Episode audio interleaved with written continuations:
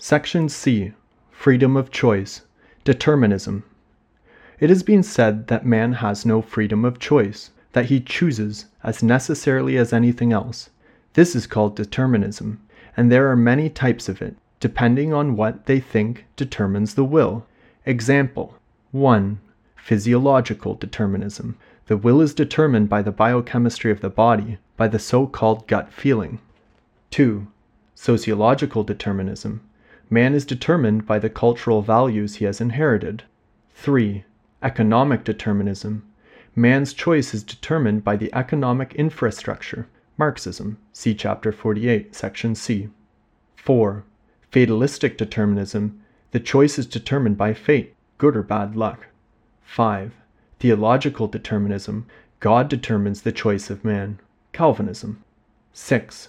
Psychoanalytical determinism.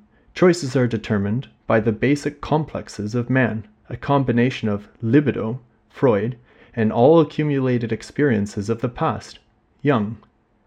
The logical consequence of determinism, and we can see that all these types are largely materialistic in inspiration, is that man is stripped of his moral responsibility. His guilt is transferred to some other source. Thus, in the last analysis, they are all forms of escapism. The existence of freedom of choice in the human will and consequent moral responsibility is shown by appealing to two types of evidence. 1.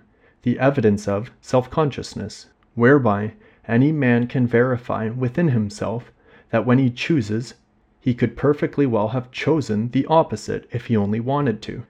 2. The evident fact of a universal acceptance of a moral code and of legal responsibility which would be unwarranted if man were not responsible for his actions. What would be the point of legal systems, judges, and courts?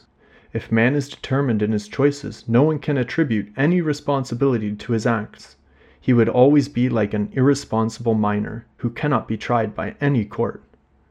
Those who deny human freedom of choice live in a society which does not accept such a denial, since the moral order and the social order are built on the assumption that man is free and thereby responsible, the acceptance of determinism would spell the collapse of society.